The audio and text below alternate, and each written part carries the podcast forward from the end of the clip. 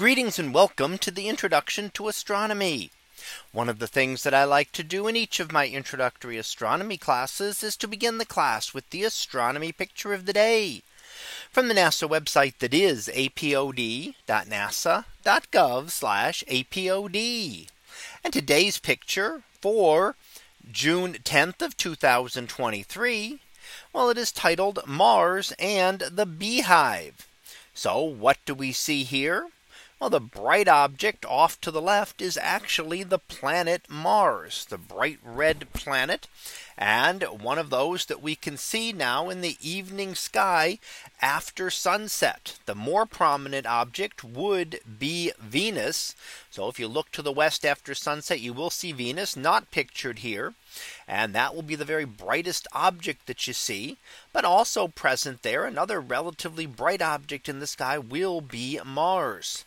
Now here we see it near what is known as the Beehive cluster. Now, that's in the constellation known as Cancer. And it is a, a, prominent open cluster, also known by the catalog designation of M44. So we can see those stars here. It's actually a relatively nearby uh, open cluster and stars, all very young stars and relatively close to us, only a few hundred light years away. Now, by comparison, Mars would be 17 light minutes away. And that's often a way to discuss distances in astronomy is by their light travel times. How long does it take light to travel to them? For the from Mars about 17 minutes, which is about twice as long as it takes light from the sun to reach Earth. Whereas the stars of the Beehive cluster uh, are much further away, about 600 light years, meaning that we see them not as they are today, but as they were 600 years ago. And the light from them has taken that long to reach us today.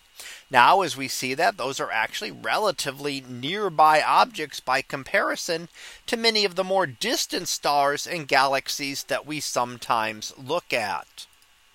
Now you also notice within the cluster that you can see some differences within the uh, within the stars and different colors within them.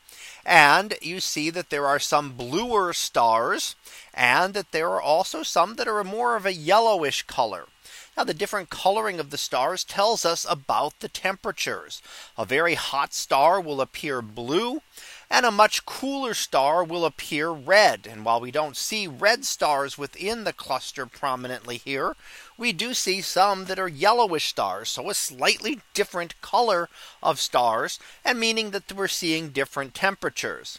Now, of course, when we look at Mars, we're not talking about the differences in temperatures. Mars, we're actually talking about the coloration of the planet.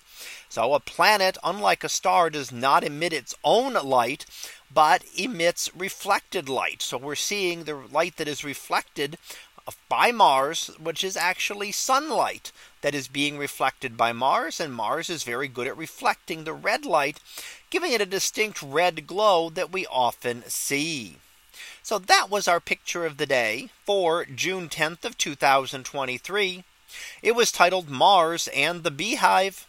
We'll be back again tomorrow for the next picture previewed to be the spectrum of the sun. So we'll see what that is about tomorrow.